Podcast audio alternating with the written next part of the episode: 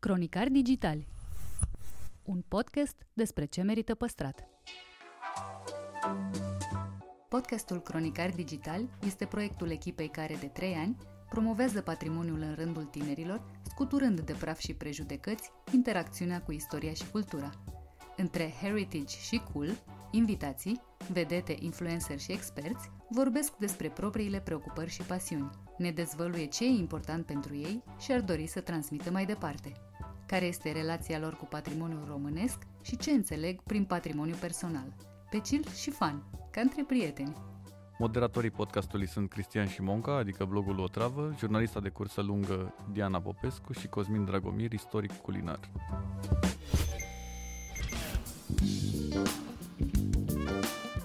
Raluca dezvăluie cum a schimbat-o participarea la Asia Express și ce anume caută ca jurat la Superstar. Aflăm cât de importantă este foamea în formarea unui muzician și cât de mult o interesează ce cred ceilalți despre ea. Interviu în secțiunea Patrimoniu Personal. spune ce ai pe suflet, spune ce te doare Nu te mai ascunde, spune tot ce simți Chiar nu dai pe mine nici două parale Lacrimile tale, picături de ploaie Două lume ascunse în același film Mă chinui cu tine, fără subtitrare. Am văzut la un moment dat o emisiune, emisiunea de la ProTV Superstar și a, a fost un era un tânăr entuziast care, care nu știu mai știu ce, a zis o chestie de asta ceva misogină, nu știu ce, și nu l-a iertat. Mi s-a părut oh, foarte bună atitudinea. Superstar! Superstar e un proiect de suflet. Uh, Superstar este în ultima perioadă cel mai frumos proiect așa la care particip eu și proiectul la care oamenii încep să mă cunoască. Pentru că se pare că sunt pe piața asta de 13 ani, cred, și nu prea mă, nu prea mă cunoaște chiar foarte multă lume, cel puțin lumea care, nu lumea care se uită la televizor. Și da, am mai avut uh, momente în care m-am mai luat de oameni, pentru că sunt pus acolo cu un scop nu pentru că m-au văzut pe mine la televizor oamenii care fac această producție și au zis hm, hai să o luăm și pe Raluca aici. Nu. nu. Uh, Raluca are studii muzicale. Raluca a făcut muzică din clasa a 3 până în clasa a 12. Am atestat în muzică, am făcut vioară, pian, adică am niște mici studii așa la bază și de asta sunt acolo. Am vrut așa puțin să clarific pentru că nu știe foarte multă lume asta. Și de fiecare dată când vin oameni care să știi că nu putem de fiecare dată să-i montăm pe toți cap-coadă. Adică putem să dăm anumite momente, sau cel puțin cei de la montaj nu pot să pună, pentru că noi stăm câteodată și jumătate de oră, 40 de minute de vorbă cu câte un om, știi? Și într-adevăr cu băiatul de care vorbești tu, sper că este același despre care vorbeai tu. Mi-a făcut semn să tac, parcă nu? Ah, da, da, da. Exact. Adevărul este că se luase Carlos foarte tare de el înainte și eu am vrut să-l scap și în momentul în care i-am zis, hai să te scap eu din treaba asta, să mai știu ce i-am zis, el mi-a făcut semn, taci, că prea stăm noi de vorbă cu femei, ceva de genul, știi? Nu poți să te comporți așa, că nu, fun- nu funcționează lucrurile chiar în halul ăsta. Da, știu că m-a supărat și cred că i-am zis niște lucruri, dar oricum discuția mea cu el a fost mult mai lungă decât s-a dat la televizor aici mai să ajung. Și țin minte și personajul. Era un tip care a zis la un moment dat că el e foarte obosit sau ceva, că a venit cu trenul. Da? Te-ați și povestit parcă că în meseria asta pe care o faceți voi, adică plimbându-te dintr-un loc în deci, altul, nu stop da, și apropo ce, de asta chiar, chiar n-ai cum să te, plângi. te plângi de faptul că ești obosit, pentru că, din păcate, în România Știm și noi cum sunt drumurile, știm cum funcționează și avioanele, nu poți în continuu să te plimbi cu avionul cum ai vrea tu, așa dintr-un oraș în altul sau să fie foarte simplu, așa că trebuie să te urci frumos în dubiță și să te plimbi prin toate orașele din România atunci, chiar dacă ai concert astăzi la Constanța și mâine la Oradea. E simplu, te-ai urcat în dubiță și te-ai dus, nu prea e după tine. Și uh, nu poți să te plângi niciodată de treaba asta. Așa ar însemna să fim toată ziua toți, să deschidem uh, story și să spunem, vai, astăzi am avut concert acolo și o să, doamne, sunt cea mai obosită, mă scuzați, nu o să pot să cânt la potențial maxim astăzi. Nu putem să facem lucrurile astea, că oamenii vin și plătesc un bilet la concerte sau își rezervă seara respectivă pentru asta și data viitoare nu o să mai vină în cazul în care tu ai fost supărat pe scenă sau în cazul în care ți-ai adus problemele de acasă pe scenă. Entertainmentul nu e despre asta. Doar că asta vine probabil și cu o mică experiență, știi? Adevărul este că Superstar nu este un concurs ușor. Pentru că ai observat că de fiecare dată când sunt concerte din astea mari în aer liber, uh, e foarte, foarte multă lume în public și după ce se termină concertul, extrem de multă lume începe și comentează pe YouTube și pe internet că vai ce artiști avem, sunt foarte nasoi, sunt așa și așa și așa. Știi că se întâmplă asta des. Deci nu ne convine în momentul în care avem un artist care nu e chiar 100% pe placul nostru, da? Noi suntem extrem de exigenți aici și chiar ne dorim ca următorul superstar al României, să zicem, dacă putem să-l numim așa, să aibă să întrunească toate aceste criterii, știi? Și facem în așa fel încât să-l avem. Dar suntem cumva certați pentru faptul că îi triem așa cum ar trebui să-i triem, știi? Nu ne asumăm faptul că ne dorim să fie acolo omul care să cânte, să întrunească toate calitățile astea, dar nu ne place cum este triat știi? Artistul care trebuie să ajungă acolo. Nu, nu ți se pare cumva că sunt concursuri de genul ăsta și la un moment dat câștigă cineva și sunt foarte mulți care nu, nu fac nimic ajung. După, nu? Ce crezi că e? Ce lipsește sau ce se întâmplă? Mă crezi că nu am această rețetă, n-am acest răspuns. Am discutat de-a lungul timpului cu oameni pentru că eu am fost la toate festivalurile din România aproape. Sau cel puțin la cele mari am fost la toate. Am avut o perioadă în care am fost, am trecut o dată prin toate și n-am câștigat nimic, pentru că eram foarte mică, eram, nu știu, aveam vreo 13 ani, ceva de genul. Și după aceea am luat o pauză de un an de zile ca să fiu sigură că mă pregătesc cum trebuie. Le-am mai luat încă o dată la rând și le-am câștigat pe toate. După ce am câștigat toate concursurile astea, am avut mamaia copiilor unde am fost și acolo am luat locul 2 și după aceea am intrat într-un concurs televizat care se numește Megastar și nu l-am câștigat. Acolo eu am, eu am ieșit pe locul 2 împreună cu încă două fete, am avut o trupă, Pepper Girl se numea, și au câștigat băieții, care erau tot așa, o trupă de trei băieți. Băieți care niciunul dintre ei n-au reușit să facă foarte multe. În schimb, atât eu cât și celelalte două fete, Laura împreună cu Joe, Jazzy Joe este una dintre ele, iar cealaltă este MC Lala. Amândouă au reușit să facă ceva mult mai mult decât au reușit să facă cei trei băieți, știi? Pentru că există posibilitatea să intri într-un confort în momentul în care câștigi bănuții aia și să nu te mai chinui atât de tare. Știi că tot ce înseamnă artă la nivel mondial vine dintr-o anume suferință cumva. Adică în cazul în care este totul roz acasă și uh, timp de, nu știu, nu știu, un an de zile, să spun așa, ești, ești într-un confort financiar și nu intervin foarte multe frustrări, probabil nu-ți mai dorești să muncești atât de mult cum își dorește unul pe care îl roade stomacul zici că în momentul când te bate foamea cu 3-0 acasă, e, e ai șanse normal. mai mari să reușești? Eu când mi-am dat seama că trebuie să mă mut în chirie în București și că nu o să am posibilitatea să-i cer mamei bani de chirie, mă gândeam în fiecare zi, ok, ce fac eu de astăzi? Ce fac? Că nu există posibilitatea să-i cer mamei bani. Că nu are de să-mi dea, ba din cont, să fac eu să-i dau ei. Știi? Eu am avut, într-adevăr, eu am fost și norocoasă că din momentul în care am terminat cu Megastarul, pe mine m-a și sunat DJ Sava și mi-a propus colaborarea care a durat destul de mult, știi? Dar chiar și așa, greu rău de tot, adică nu e deloc ușor. După ce te lovești de concurs, care este dificil, uh, după aceea te lovești de oamenii care te dau în jos la 10 metri sub pământ cu toate comentariile și cu tot ce e mai rău. Dar în același timp oameni care n-au fost de acord, știi, cu trierea. Da, în general, noi oricum, în fața unui calculator, ce poate fi mai da, simplu da, da, să da, comentezi. Da. Copiii ăștia trebuie susținuți pentru că sunt Ai, foarte mulți copii talentați în România, apropo de superstar. Povestesc aici diversi oameni cu care stau de vorbă, încep de la copilărie și și aduc aminte de o, o amintire din copilărie care, pe care o au ei în momentul ăla așa și toate, din, toate sunt, sau majoritatea sunt în jurul mesei. La tine care e amintirea cea mai puternică din, din copilărie?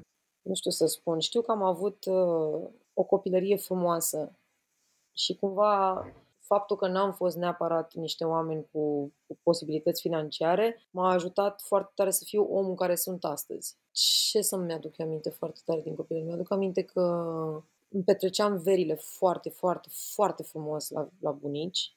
Erau momentele mele preferate, cum mă jucam în continuu cu copiii, momentele cu căței. Mi-aduc aminte faptul că am avut cei mai tari patru ani de liceu. Wow, deci a fost cea mai frumoasă perioadă din viața mea, liceu. Aveam niște colegi care mi erau extrem de apropiați și făceam tot felul de chestii împreună. Da, era chiar foarte, foarte frumos.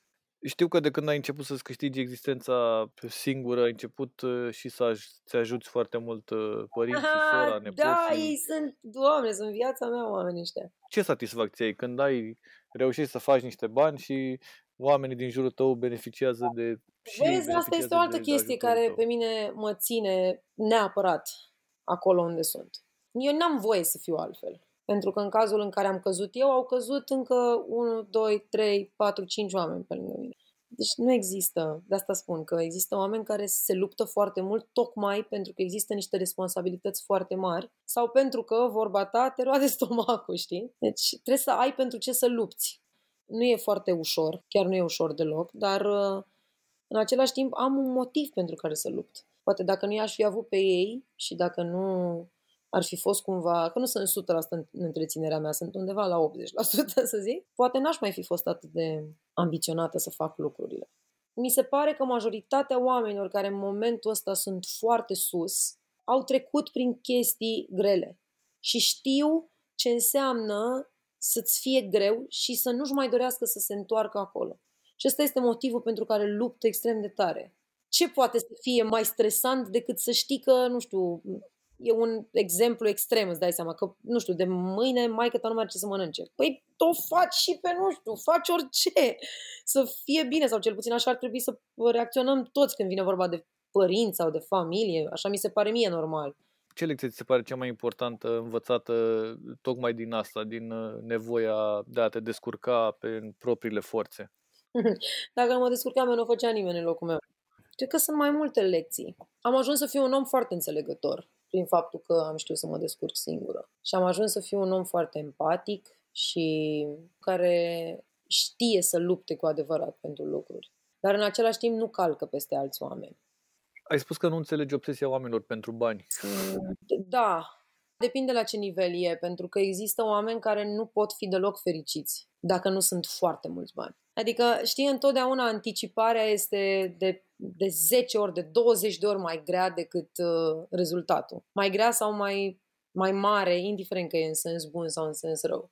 Și de fiecare dată trebuie să ne bucurăm de proces, așa mi se pare, că în momentul în care ai ajuns să ai ceea ce-ți dorești, o ai și gata. Adică vreau să am, până mâine vreau să fac 100.000 de euro. De aici până mâine o să fie dificil și ăla este procesul de care trebuie să mă bucur eu, de drumul ăla până acolo. Pentru că în momentul în care o să am acei 100.000 de euro, e, am și gata. Oamenii chiar uită că... să se bucure de proces. Adică este un stres atât de mare, vai, trebuie să fac bani mai mulți, frate, că eu știu, eu am, am discuții de genul ăsta cu tot felul de oameni, știi, și chiar vorbeam la un moment dat, n-am mai spus asta publicului cumva, dar vorbeam la un moment dat cu un iubit de-al meu și se trezea tot timpul foarte supărat, știi, într-o perioadă avea era o problemă asta, era foarte supărat și zicea, bă, da, de ce ești mă atât de trist în fiecare zi că nu faci atât de mulți bani, banii pe care ți dorești tu, că tu ești un om împlinit. Eu sunt cu tine, ești fericit, ne iubim, adică toate lucrurile merg așa cum ar trebui să meargă. Nu, nu, trebuie să fac mai mulți bani. Și uite, așa a ajuns să piardă ce era mai important, știi? Adică pierdem foarte multe lucruri din vedere în momentul în care alergăm ca disperații după bani. Uităm să trăim, pierdem, exact ca în filme, știi? Pierzi recitalul copilului, pierzi concertul, pierzi o groază de lucruri pe care ar trebui să le vezi la timpul lor sau să le faci la timpul lor. Când ai zis că a pierdut cel mai important lucru, a pierd, a pierdut, pe tine, da, nu m-a pierdut pe mine, că sunt convinsă că eram un lucru important în momentul ăla în viața lui. da, da, da. Nu, chiar și chiar mai vorbim despre asta din când în când, că sunt prietenă în continuare cu el și vorbim despre asta. Bă, ce dreptate ai avut. Nu mai, nu mai sunt așa disperat cu Bravo, mă bucur. Măcar să înveți ceva, știi că fiecare om din viața noastră, din punctul meu de vedere, este o lecție și măcar să fi fost eu lecția asta. Știu că ai declarat la un moment dat că nu prea îți pasă extraordinar de mult ce zice lumea și că faci în general ce trece prin cap. În iarna asta fac tot ce-mi trece prin cap. Mai exact duminică că e ziua mea. La mulți ani. mulțumesc, mulțumesc. Din păcate mi-a păsat întotdeauna ce a spus lumea. Pentru că așa am fost crescută cumva vai, nu-i voie să faci asta, că nu-i frumos. Ralu, mami, nu, te rog eu frumos, nu, că nu vreau să zică lumea ceva. Vai, mama, dar oare ce zice vecinii? Mami, dar nu mai țipa așa tare în casă că pare... Și din păcate am rămas cu chestiile astea și cred că nu doar eu, cred că mă refer aici la majoritatea oamenilor care sunt din generația mea, știi? Toți avem această problemuță cumva. Și uh, am fost foarte bună la dat sfaturi o perioadă, colegelor mele, cel puțin de breazlă, le mai spuneam, dar ce bași mă înseamnă toate comentariile de pe internet sau ce bași mă înseamnă că scrie ție nu știu cine, nu știu ce. Și uh, în momentul în care m-am lovit de asta cu adevărat, mi-am dat seama că nu e chiar atât de ușor să nu-ți pese, așa cum eram eu bună la sfaturi. Dar în timp, uh, Știi că ți-am spus mai devreme că am devenit un om mult mai înțelegător, tocmai pentru că am luptat atât de mult în viața și în cariera mea, până la urmă. Eu fiind înțelegătoare la oamenii, am început să le înțeleg motivele cumva pentru care fac anumite lucruri sau anumite comentarii. Și mi-am dat uh, voie să-mi spun că atât pot unii dintre ei. Știu că poate sună ciudat sau poate sună că nu vreau să par eu vreo deșteaptă, că nu sunt. Dar uh, din motivul ăsta am început să nu mă mai intereseze. Și să nu, nu, mai, nu mai pot să dau explicații. Și pentru că nu mai pot să dau explicații, ca să pot să fiu fericită eu, că până la urmă îmi doresc să fiu fericită, pentru asta. Cam despre asta e vorba.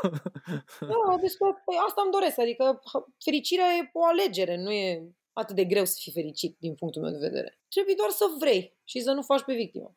Și um, tocmai pentru că mi-am dat voie să-mi spun lucrurile astea tot timpul și să nu mai gândesc, fai, dar ce zice lumea? Știi ce? Nu mă interesează. Dar, într-adevăr, m-am lovit și eu de lucrurile astea. Dar abia după ce m-am lovit de ele, am reușit să trec peste.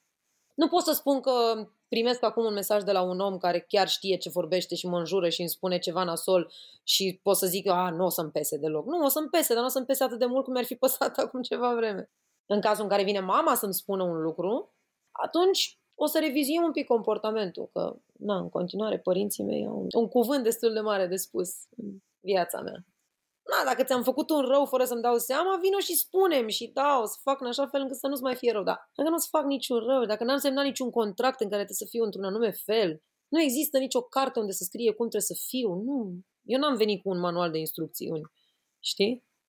Ce ai auzit despre tine, apropo de prima impresie? Ce zic oamenii la prima impresie, când te cunosc? Băi, credeam că e mai nu știu cum. Credeam că ești mai arogantă și mai figurantă sunt destul de, da, într-adevăr, există o mască, nu o mască neapărat, nu pot să-i spun o mască, nu mă, e chiar atât de... Dar există un, un strat din ăsta de protecție cumva, știi? Da, lumea crede că sunt foarte arogantă uneori. Da, eu pur și simplu, așa sunt eu, adică eu sunt un om minunat, dar nu sunt pentru toată lumea.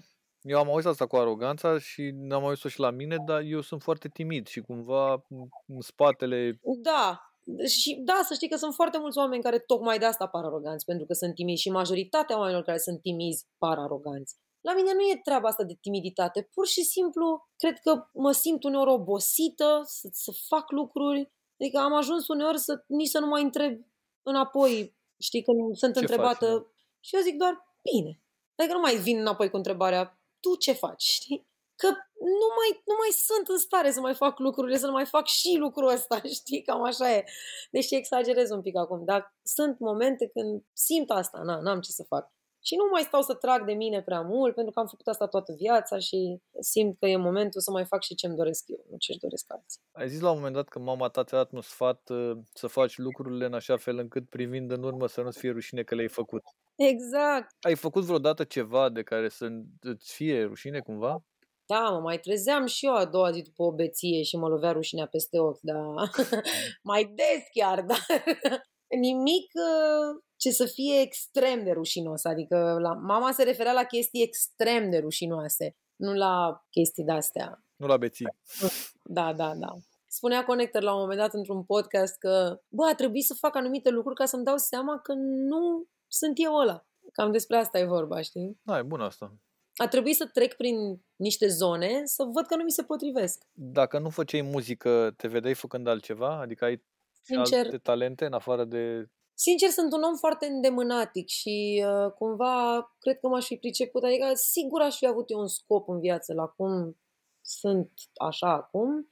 Sigur aș fi avut ceva de făcut, dar nu știu ce. Adică mi-ar fi plăcut să fac sport, poate de performanță, că îmi place foarte mult să fac sport Sigur aș fi avut eu ceva cu animăluțele, pentru că le iubesc atât de tare încât, nu știu, aș face multe lucruri pentru animăluțe. Aș fi făcut eu ceva sau aș fi, fi fost veterinar sau nu știu, habar n-am. Te-a ajutat într-un fel, uh, bine, te-a ajutat, te-a schimbat într-un fel uh, Asia Express? Wow! Eu m-am întors un om destul de ciudățel. Primele două săptămâni cel puțin au fost nu înțelegeam ce cu mine în lumea asta atât de superficial, așa și... Pentru că, ca să înțelegi, deci noi ne-am obișnuit, ai telefon, știi cum e să ai telefon în mână, zilnic, da? Îl deschizi odată la câteva minute, tot îl deschizi, știi, și fără să faci neapărat ceva pe el. Adică noi chiar suntem dependenți de telefon. Imaginează că ne-am obișnuit fără telefon acolo în două zile. Atât de, re- atât de repede m-am dezobișnuit eu de telefon. după asta noi am mai stat, deci am stat o lună și o săptămână acolo, da? Deci cumva o lună și o săptămână fără două zile, eu n-am avut telefon și n-am avut nevoie de el. Când m-am întors și m-au lovit toate mesajele și toată lumea care voia lucruri de la mine și trebuia să fac chestii pentru că așa trebuia și nu mai aveam eu de făcut aceleași lucruri pe care le făceam eu de dimineață. Mergeam, alergam, căutam mașini și mă întorceam și am întâlnit oameni, mi-am dat seama de faptul că, bă, cei mai buni oameni și cei mai empatici sunt oamenii care trec prin greutăți și care o duc rău, pentru că îți înțeleg suferința mai bine decât un om care duce foarte bine. Noi am stat într-o casă la un moment dat, ceva mare de tot imens, cu un nenică foarte bogat, care ne-a zis că ne dă de mâncare și mi-a zis la un moment dat, e, nu mai vine bucătarul. S-au închis în bucătărie și au mâncat doar aici. Pe noi ne-au lăsat să așteptăm la uși. În același timp, în aceeași țară, tot în Cambodgia, am, ne-am oprit la un moment dat într-o căsuță de asta făcută suspendată pe niște piloni și se vedea prin podea, vedeai jos pământul. Oamenii aveau la masă, erau patru membri, cumva. Da, patru membri alcătuiau toată familia aia. Și aveau la masă doi castraveți sau un castravete, nu mai țin minte, și o mână de orez. Și au împărțit-o cu noi. Adică e o diferență de la cer la pământ, știi? Am venit cu destul de multe lecții de acolo. Noi am avut nevoie de un timp așa să ne readaptăm, știi? Nu la viața asta simplă te adaptezi greu, la asta de oraș nebună te adaptezi greu. Te readaptezi greu, să zic așa. Știu că vorbeam cu Spic și zicea că el ni se pare așa toată lumea asta în care trăim noi, că trebuie să postezi pe Instagram, trebuie să faci, trebuie să nu știu ce. Îl dădea peste cap. Zicea, băi, pana mea, acolo era, era vorba despre cu totul și cu totul altceva. Bă, totul este superficial, să știi. Nu mai știu cine zicea, cred că toată lumea zice asta. Instagramul este doar despre fericire și despre, dar nu e despre real. Unde e realitatea de pe, pe Instagram și de pe toate rețelele de socializare? Eu dacă mă uit la mine în postări, acum am deschis Instagramul, sunt numai cu zâmbetura cel mai mare zâmbet din lume. Nu o să postez eu o poză în care plâng și sunt supărată, că nu vreau să se vadă asta, nu vreau să fiu vulnerabilă. Da, nici nimeni cred că nu vrea să vadă asta. Asta zic. Nu vrea nimeni să vadă asta, tocmai. Că dacă lumea ar vrea să vadă și părțile astea, noi le-am arăta. Și nu doar noi, și toată lumea și-ar arăta și părțile astea cumva. Toată lumea vorbește de filtre și de nu știu ce și că toți vor, de fapt, cum ești tu în realitate, dar cele mai apreciate sunt pozele alea cu filtre. Nu vrea nimeni să vadă cum ești tu în realitate. Pentru că este o chestie foarte simplă. Păi ai intrat frumos în like-uri și ai văzut care poză are like-uri mai multe. Și atunci dacă sunt mult mai mulți oameni care au dat like-uri la poza la care ești fericit față de cealaltă la care nu ești neapărat cel mai fericit, hai să vezi că lumea nu vrea să vadă realitatea, de fapt. Plus că dacă intri pe Instagram nu merge nimeni cu tramvaiul, nu merge nimeni cu autobuzul. Exact, exact. Nu are nimeni probleme financiare, toți suntem extrem de bogați. Nu are nimeni probleme cu chiria în niciuna dintre luni. Chirie? Păi nu, toată lumea e proprietar. nimeni nu vrea și nimeni și e ca la asta, știi, la nivel declarativ toată lumea e, toată lumea e fiertă pe Discovery, pe noile, nu știu ce, toți sunt fierți pe documentare, pe Animal Planet, despre pinguini, despre salvarea planetei și despre pinguini. Toată lumea rupe, rupe toate emisiunile de entertainment și de Exact. Da, da, da, da, da cum era pe vremuri, înainte nu, nu știa nimeni, gen dacă spuneai ceva, să uită cineva la OTV, toată lumea spunea nu, nu, nu și după aia începea o discuție și pe parcursul discuției toată lumea știa despre ce e vorba. Da. Păi nu, te, nu erai, mă, nu erai tu cu National Geographic? De ce să ne ascundem că ne plac manelele sau că ne place să ne uităm la puterea dragostei? Sau că ne place să, nu știu, să stăm în curul gol pe balcon? De ce să ne ascundem de lucrurile astea? Eu nu înțeleg. Pentru că Frate, asta ești tu, asta te definește. Fii mă real că ai să ai de câștigat de o mie de ori mai mult cu asta. Asta nu, înțelege, asta nu se înțelege că eu mai primesc destul de, nu foarte multe, exagerez, dar mai primesc mesaje, știi, în legătură cu superstarul. Ești un pic cam rea cu copiii ăia. Nu sunt rea, sunt, spun adevărul, doar că nu sunteți obișnuiți cu oameni care să vă spună adevărul, atât tot. Suntem în continuare, contează ce e afara peste gard. E creșterea aici. Adică mi se pare că totul pleacă de la educație cei care ne dau educația, nu e ca și cum n-au vrut să ne dea o educație mai bună. N-au știut. N-au știut că orice părinte își dorește pentru copilul lui să fie. Dar chiar și dacă nu există acei șapte ani de acasă, că de asta ziceam, știi că oamenii mea, poate nu sunt cei mai deștepți, nu te, că familia nu ți-o alegi, știi, prietenii ți alegi. Asta este, te-ai născut într-o familie care n-a avut posibilități să te crească, nici ai mei n-au avut cele mai mari posibilități, chiar n-au avut aproape deloc. Dar am reușit da. să muncesc și să merg într-o direcție cât de cât bună. Și nu numai eu, o mare parte din oameni pe care îi cunosc. Uh, vorbeam de mai devreme de Connector, până la urmă este omul care a citit cel mai mult și care este cea mai mare creștere din punct de vedere al autoeducației, nu știu. Și a avut și el posibilitatea să nu facă asta, nu? Ca noi toți de altfel. Da, și din păcate chiar ce vorbeam noi la început, lumea te etichetează, contează dacă ai spus, mama, mie îmi plac manele, vai, dintr-o dată, wow, ce nasol, cu toate că și tu asculți acasă, adică da. nu e ca și cum... Da, ia du-te exact. la prima petrecere și... să vezi. La un moment dat, pe la, ora, ora 3. 3 se stinge lumina și toată lumea e călare pe mese și da... Chef de chef și toți banii. da, da, da. Toată lumea știe versurile, dar așa cumva... La un moment dat eu sper că o să începem să fim un pic mai... Asumați? Da. Niciodată.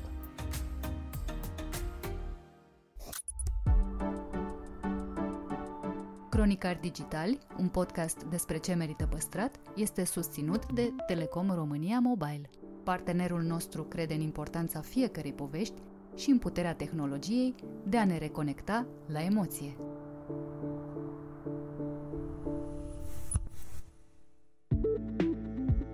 Noi suntem, într-un mod foarte realist, cred că undeva pe la jumătate chiar spre sus dacă ar fi să fac o statistică cu toate. În primul rând, amplasarea noastră este foarte bună.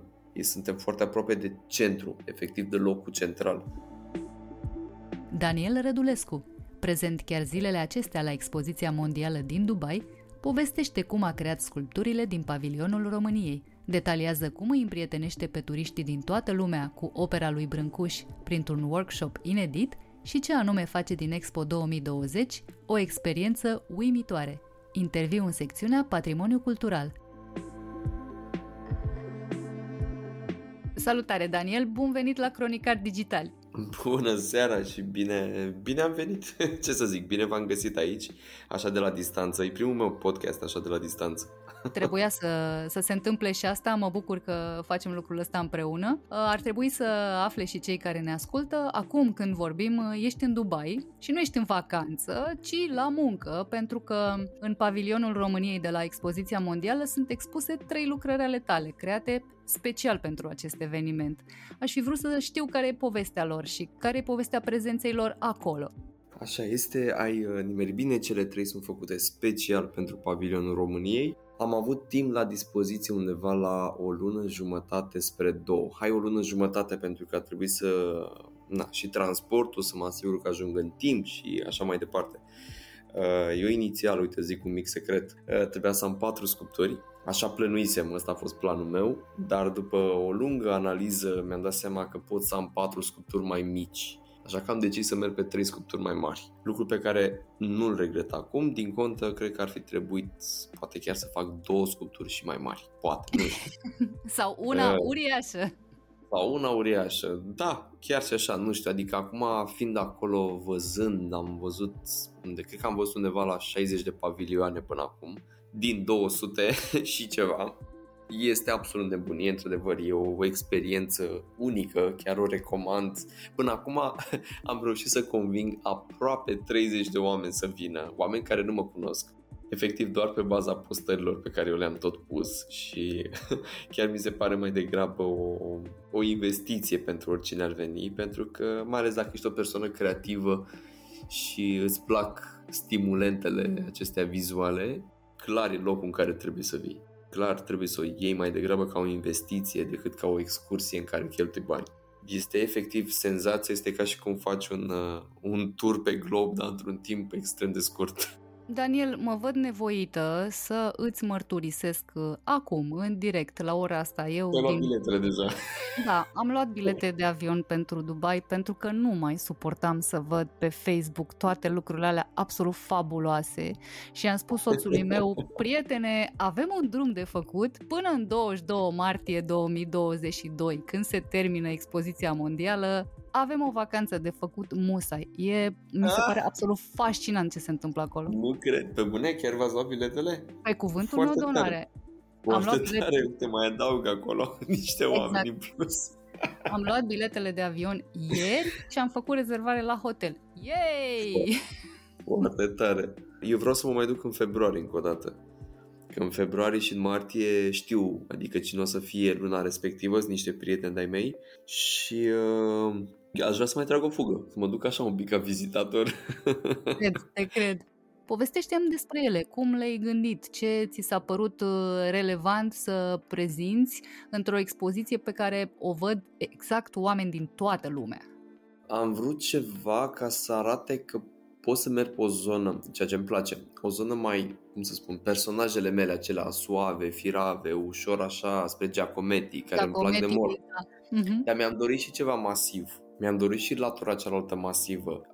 La bază are și o o legătură un pic de marketing ușor, pentru că uh, sunt anumite persoane și clienți care nu se regăsesc în personajele acestea subțirii, suave și cumva am vrut să mă asigur că oricine vine se bucură de una din ele. Și lucru care chiar, chiar așa e, adică cineva care a venit ori a plăcut lucrarea aia mai masivă, doar prin simplu fapt că e masivă și îi dă senzația de greutate și că îi, îi se pare că exprimă mai mult, sau invers.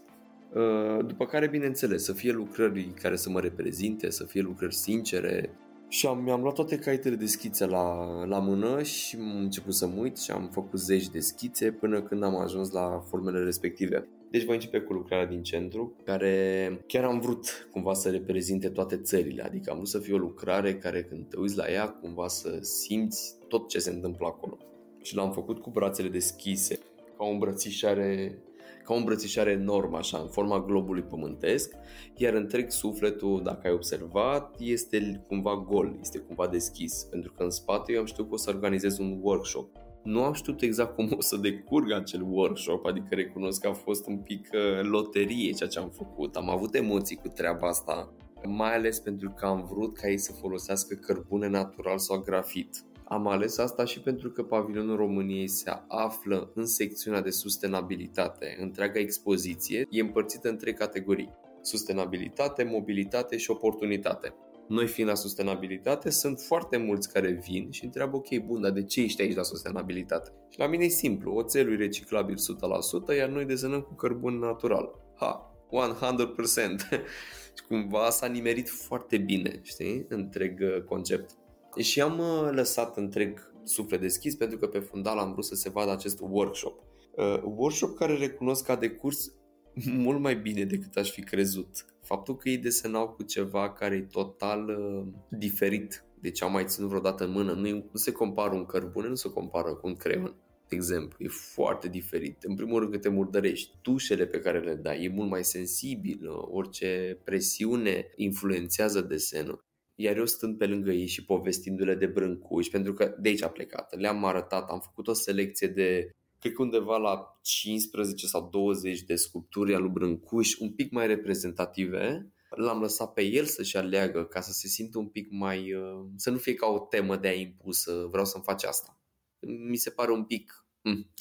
Și cumva am ales niște sculpturi care cumva sunt bine de toate, adică inclusiv un portret uman, o formă mai abstractă, o formă mai geometrică, o formă mai cu forme rotunde, ca să mă asigur că alege una și să mă asigur că îi face plăcere să deseneze acel ceva. Uh, și chiar a fost, chiar așa a fost, adică își alegeau, se uitau, deveneau foarte curioși despre lucrarea respectivă, bineînțeles, urma partea în care începeam să-i spun despre Brâncuș și cine ești, uite, uh, uh, Uh, lucru care i-a atras cel mai mult, fiind în Dubai foarte aproape, faptul că lucrarea Bird in Space, pasăre în spațiu, se află, sau s-a aflat, mă rog, în Abu Dhabi, la Louvre.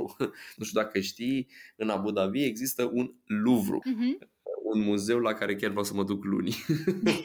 Sunt singurii care au uh, licență pentru așa ceva. Uh, și lucrarea a fost acolo lângă Giacometti. Și când le spuneam treaba asta, vedeam efectiv în ochii lor cum așa o lumină Adică nu interesat de MoMA, că e la MoMA, că e nu știu unde, că e așa. Nu, wow, e la Louvre, la noi aici, adică așa Dacă de e la noi, e puțin al nostru Brâncuș deja. E, da, cumva, wow, deci dacă e aici, e tare. Exact așa o vedeam, că o percepi. Și căpătau o, o atenție anume pentru desen. Au înțeles cumva conceptul, mai ales acum când deja întreg peretele și deja devine Ă, tot spațiul a început să prindă foarte multă cărniță, să mă exprim așa, adică devine consistent Și mai vine cât o persoană nouă care se uite și își caută țara, că deja a, a devenit, a intrat deja în categoria asta, oamenii vin să-și caute țara. să vadă dacă e cineva din țara lui care a desenat. Și dacă nu găsește țara, e foarte entuziasmat că el este primul care o să aibă țara acolo. E ca și cum ar înfige un steag pe lună. Exact. Am postat chiar recent un clip cu unul din uh, Nigeria. Un nigerian a venit, deci nu-ți poți imagina cât de fericit a fost acel om, că el este primul care face desenul din, din Nigeria și mi-a făcut un dans și, și a dansat și și-a făcut un TikTok și și-a făcut un vlog să prezinte oamenilor că el e primul din Nigeria pe peretele ăsta în care sunt atâtea țări și uh, s-a dus pe niște zone foarte interesante întreg proiectul pe care recunosc că nu le-am uh, nu le, eu oricât de organizat sunt și sunt un maniac în organizare, nu, pentru că nu depindea de mine aici. Totul a fost cumva de public, un public pe care nu, nu-l cunoșteam absolut deloc. Chiar, chiar voiam să te întreb dacă în urma acestui workshop sau în timpul acestui workshop în care interacționezi în permanență cu oameni necunoscuți de oriunde din lumea asta și pe care îi pui la această treabă artistică, îi uh, familiarizezi și îi împrietenești cu brâncuși. Ai uh, început să-l vezi un pic altfel, uitându-te la, la peretele ăsta plin de uh, desene ale unor oameni din alte culturi, din alte tradiții artistice. Ai, ai descoperit lucruri lucruri noi la care nu te gândisești până acum? Tu te referi strict la lucrările lui Brâncuș? Uh-huh. Nu, îți dai seama că percepția mea asupra lucrărilor e aceeași, dar uh, mi se pare foarte interesant modul lor de inclusiv, uite, o altă, uite, încă un lucru, mamă, doamne, sunt atât de multe lucruri de spus, inclusiv lucrarea Sărutul al Brâncuș. Să vezi cât de... Am avut o problemă la un moment dat, veniseră niște erau tinere, de fapt, cred că avea până în 30, nu dau seama, dar erau toate, știi, îmbrăcate negru, le vedeam doar ochii. Erau curioase să mă întrebe despre, despre sculpturi. Și prezentam că asta e cu mințenia pământului, că asta e așa, că pa, pa, pa, că e... că... Și la un dat am ajuns la, răsăru, la sărutul. Și când i-am arătat-o și am spus că ăsta e sărutul și pe aceea am început să-i arăt, uite, dacă te uiți atent, chiar vezi două persoane care se țin în brațe și se sărută. Și efectiv s-a uitat la mine, a făcut ochii mari și mi-a spus, te rog frumos să nu, să nu mai vorbești despre asta. și a fost super ciudat, îți dai seama, deci a fost ceva atât de inofensiv. Da, dar, dar la ei era inappropriate. Da, pentru ei e un pic inappropriate, exact, știi, adică și am învățat, adică mi-am dat seama când vin uh, cele care sunt așa, adică le văd doar ochii, nu le arăt lucrările respective. Încerc să trec peste, adică nu le spun despre lucrarea respectivă. Doar ca să le respect efectiv, să nu cumva să-i fac să se simtă incomod, adică încerc să, na, încerc să le respect mediul în care ei trăiesc. Mi se pare un gest de eleganță că atunci când uh, știi deja că un anumit lucru ar putea ofensa pe un om de-al locului, da, să-l exact. treci sub tăcere și bineînțeles că sunt acolo o grămadă de alte sculpturi da, de normal. care puteți vorbi. Corect, exact, exact, exact. exact. Păi nu, mai am doar două variante, că Brâncuș a făcut șase variante de sărutul și am ales doar două care mi s-au părut mie un pic mai, mai desenabile. Ai spus da, să le dai dar... o mână de ajutor uh, colaboratorilor tăi de ocazie? Dar uh, făcând așa un rezumat, uh, sunt mulțumit de workshop, adică sunt atât de mulțumit încât uh, plănuiesc și mi-ar plăcea foarte mult să organizez o expoziție cu ele în București, făcând o selecție, bineînțeles, că da, am deja am zeci de desene, dar sunt și o parte din ele care sunt făcute grabă sau nu sunt chiar niște lucruri pe care vrea să le vezi într-o expoziție. Da, Oamenii no au, offense au doza de talent pe care o au. Ei nu au venit acolo pregătiți uh, studenții de la Bele Arte. Corect, așa. E normal că fiecare a tratat, unii au tratat workshop-ul ăsta superficial, o proporție mică ce drept, dar e normal să fie și e normal să fie așa. Fiecare, unii doar ca să, de dragul de a fi pe perete, dar într-o proporție foarte mare sunt oameni care chiar s-au implicat și au făcut niște chestii foarte, foarte mișto. Uite, azi dimineața a venit un, uh, că eu am un interval când fac workshop-uri. Primele zile, chiar când am ajuns la pavilion, am ținut workshop de când ajungeam până plecam. Eu acolo, bineînțeles, există un program pe care cei de acolo mi-au zis, uite, am vrea să fii între ora asta și ora asta, care, din punctul meu de vedere, e un program scurt. La mine lucrurile stau diferit. Mie îmi spui când se deschide pavilionul României și când îl închideți. Că de asta am bătut atâta drum. Păi nu, dar de asta sunt aici până la urmă, știi? Adică nu pot, fiindcă e o ruletă rusească, nu știu cum să spun, e, din punct de vedere al oamenilor care intră. La un moment dat, pur și simplu, am ieșit doar până afară să iau o gură de aer și să nu mai știu, cred că am fost să-mi iau un sandwich sau ceva și fix când m-am întors, era un domn din uh, Monaco care are niște legături extraordinare cu niște colecționari și cu niște prinți de pe acolo și niște relații omul senzațional. Mă rog, am păstrat legătura, am schimbat cărți de vizită și așa, dar ideea e că dacă n-aș fi intrat în pavilion, dacă aș fi întârziat 20 de secunde, îl pierdeam, pentru că ar fi plecat. Deci nu știi niciodată când trebuie să fii la locul potrivit la momentul potrivit. Așa că prefer să cam fiu acolo cam toată ziua. Asta e logica mea. Uite, totuși, dincolo de, de pavilionul nostru, spuneai că ai reușit să vezi vreo 60 din 200 de pavilioane ale altora. Ce te-a impresionat acolo? Ce a, fost peste, ce a fost peste orice așteptare? De unde au venit surprizele? tu acum îți faci lista ca să știi ce vizitezi.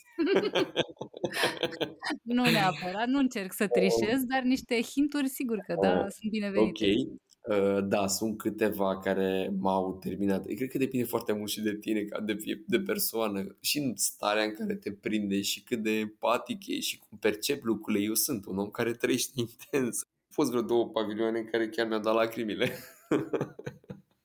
Te, te pot înțelege, am pățit și eu asta prin diverse muzee de pe lumea asta sau în diverse da, locuri. sunt unele care te termină psihic, adică uite și Rusia mi-a plăcut, Luxemburg, uite la Luxemburg am fost în seara asta chiar înainte să ajung acum la hotel, am trecut pe la Luxemburg să-l mai văd încă o dată pentru că au, au o animație care este realizată în 3D, dar e un ecran, mă rog, un ecran enorm și ei prezintă cum sunt ei foarte buni la partea de metalurgie, cum au construit Burj Khalifa din oțelul lor, sticla, deci tot ce înseamnă sticlă și oțel de la Burj Khalifa e făcut din Luxemburg. Nu știam, uite, am aflat și eu. Vezi, deci nu numai legenda cu uh, turnul Eiffel și oțelul de la Reșița. exact. Și e foarte tare prezentare. Adică e una din cele mai bune prezentări 3D pe care le-am văzut vreodată și credem că am văzut foarte multe. Sunt uh, extrem de multe lucruri interesante. Bineînțeles, uite, o altă, uite un alt aspect care chiar mi se pare de precizat. De când sunt, uite, de două săptămâni, de când sunt în, uh, aici pe la Expo, am tot pus ocazional o dată la două zile cam încerc să public diverse poze din pavilioane care mi-au plăcut și așa mai departe. Și uh, au fost anumite persoane și mai sunt unii care comentează sau așa, pentru că consideră că România e, mamă, nu se compară cu Rusia, nu se compară cu Emiratele Arabe, cu pavilionul lui X, lui Y. E un pic dubios, pentru că acolo sunt totuși 200 de pavilioane. Am văzut, m-am plimbat peste tot, chiar pot să spun că m-am plimbat, am trecut pe lângă toate, dar n-am apucat să intru decât în vreo 60. Noi suntem, într-un mod foarte realist, cred că undeva pe la jumătate chiar spre sus, dacă ar fi să fac o statistică cu toate. Uh, ceea ce eu zic că este bine. Adică, în primul rând, amplasarea noastră este foarte bună. Suntem foarte aproape de centru, efectiv de locul central. Uh, sunt foarte multe țări care, na, pur și simplu intri și ai ieșit în două minute și nu ai văzut doar un ecran. E normal, adică e normal să nu ne putem compara cu țări precum Rusia, Arabia Saudită sau unii care, nu știu. Adică sunt, sunt pavilioane care au bugete și, cred că vreo 50 de milioane, cel puțin, care și-au construit. E normal, imaginează-ți ce s-ar fi întâmplat dacă România ar fi pus vreo 50 de milioane de euro să facă un pavilion. Cred că se erau toți în cap. Știi că iar e, e foarte discutabil. Dar per total avem un pavilion, să știi, foarte interesant și foarte interactiv. Și acum devine, adică a intrat și cu zona asta de realitate augmentată, avem și o expoziție de fotografie. Și Ai se, idee se care a fost bugetul multe. pentru pavilionul nostru?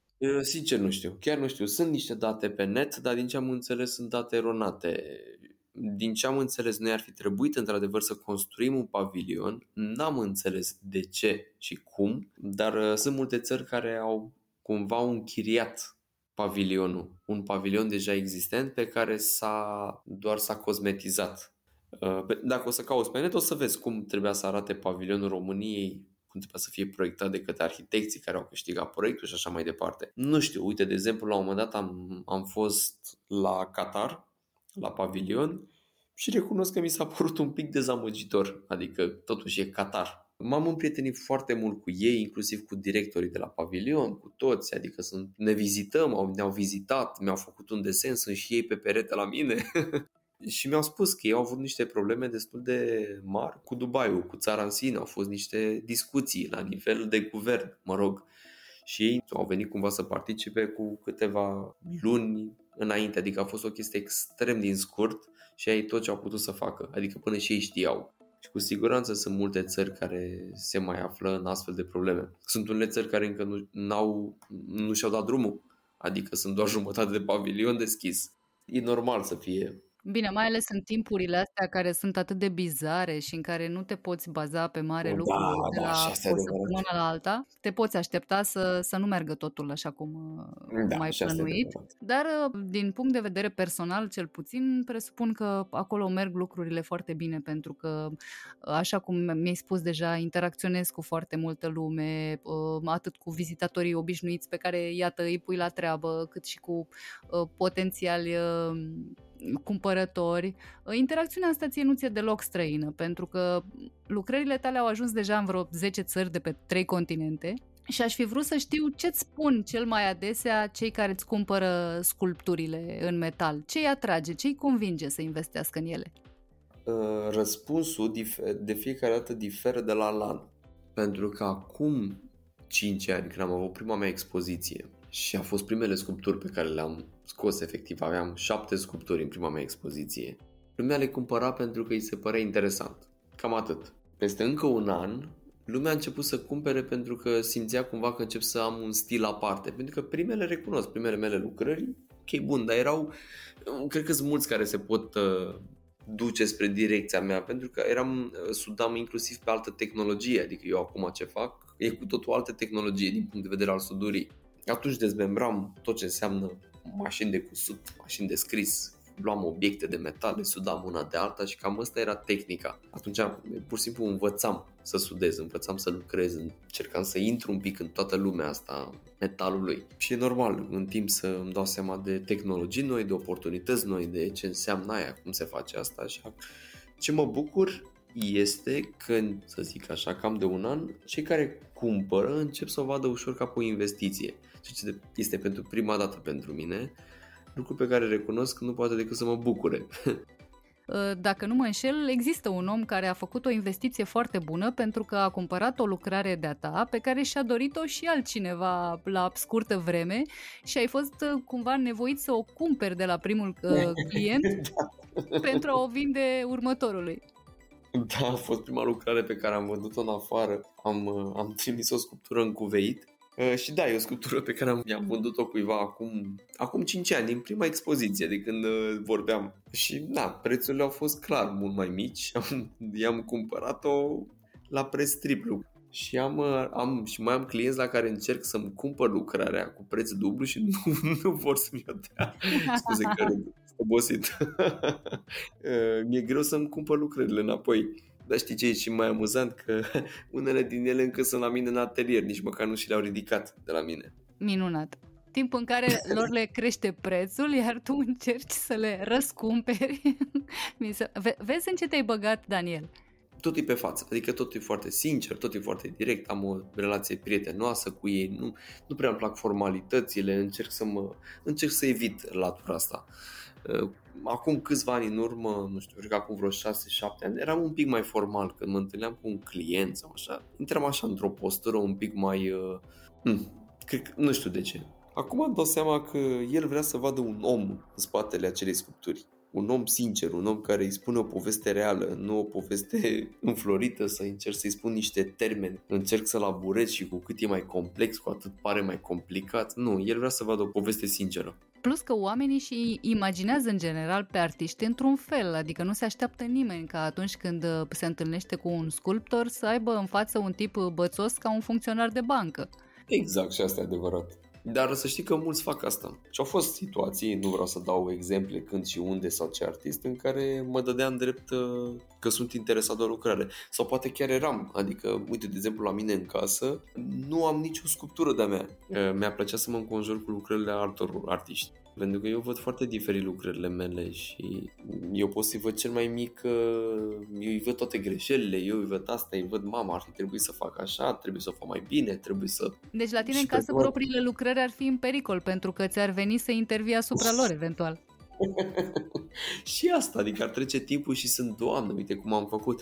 Uite, înainte, înainte să fie primar Ellen în Brașov, el a fost clientul meu, adică client. Mă rog, i-a plăcut o lucrare, vreo două lucrări a luat. Și ulterior a ajuns primar și la un moment dat a, chiar înainte să plec în Dubai, m-a contactat că lucrările au doamna de servici de la el, de la sediu de acolo, pentru că le ținea în sediu de la USR, le-a dat, a încercat să le curețe, că era un pic de praf, le-a dat cu fâs-fâs și din greșeală au ruginit, bineînțeles, de fâs-fâs le ruginești. Da, mă rog, i-am zis, stai liniștit și mi le-a trimis să le iau și a fost prima dată când am interacționat cu lucrări atât de vechi, pe care le-am făcut acum vreo 4-5 ani.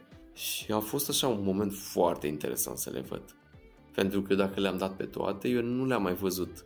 Și am avut așa un moment în care le-am analizat extrem de mult, parcă zici că eu le-am cumpărat. Și mi-am dat seama că, wow, wow, cât aș schimba, cât aș face, uite, aș... și îți dai seama că n-aș putea, ăsta e un motiv pentru care n-aș putea să am o lucrare de-a mea în casă. Mică paranteză, acum am un, unul dintre mentorii mei, să zic așa, este Joseph Duvin. El fiind cel mai mare colecționar și art dealer din istorie. Și el avea, mă rog, conceptul lui în viață a fost că Europa are mult prea multă artă frumoasă și America mult prea mulți bani. Și așa a luat el și el practic a adus arta europeană să fie digerată de americani. Fair uh, enough. Și el avea acolo o vorbă foarte interesantă. El niciodată nu colabora cu artiștii care încă sunt în viață. a vrut să-și simplifice propria lui viață și da, să pe motivul, avea un, pe un motiv foarte interesant. Faptul că el a spus că dacă un artist în viață tot timpul consideră că următoarea lui lucrare este capodoperă, nu ce a făcut. Lucru pe care pot să-l înțeleg. și el considera că din punct de vedere al business-ului îl strică foarte rău. Pentru că el, de exemplu, consideră că dacă artistul e mort, el consideră că orice a făcut el în viața aia, el îl vinde ca pe o capodoperă.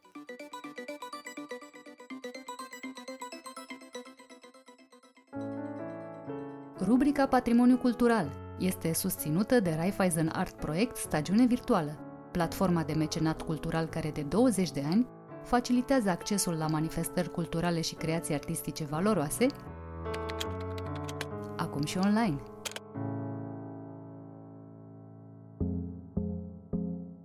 Horia Shimon explică dificultățile unui moment cheie din cariera lui, cel în care a gătit pentru Papa Francisc. Și în momentul ăla, în momentul ăla mi-am dat seama că e groasă treaba Vorbește despre pretențiile culinare pe care le au vedetele de la Untold sau Electric Castle.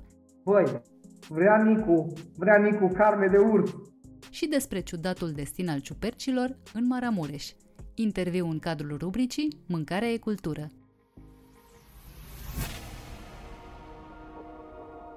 De-a lungul a 100 de ani de experiență și inovații, s-au preocupat să transforme gastronomia în artă și planeta într-un loc mai verde.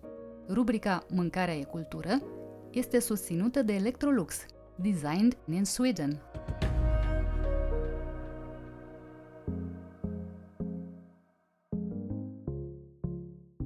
Salut, Horia! Mulțumesc mult că ai acceptat invitația pentru a treia oară la Cronicare Digital ascultătorii nu știu, dar ne-am chinuit mult tare de tot cu înregistrarea asta, Dif- diferite dificultăți tehnice, dar nu despre asta vorbim, vorbim despre mâncare și cultură și intru așa abrupt în subiect, chiar dacă știu că nu ești neapărat confortabil, să spunem, cu povestea asta, dar până la urmă e un lucru mare. Ai gătit pentru papă.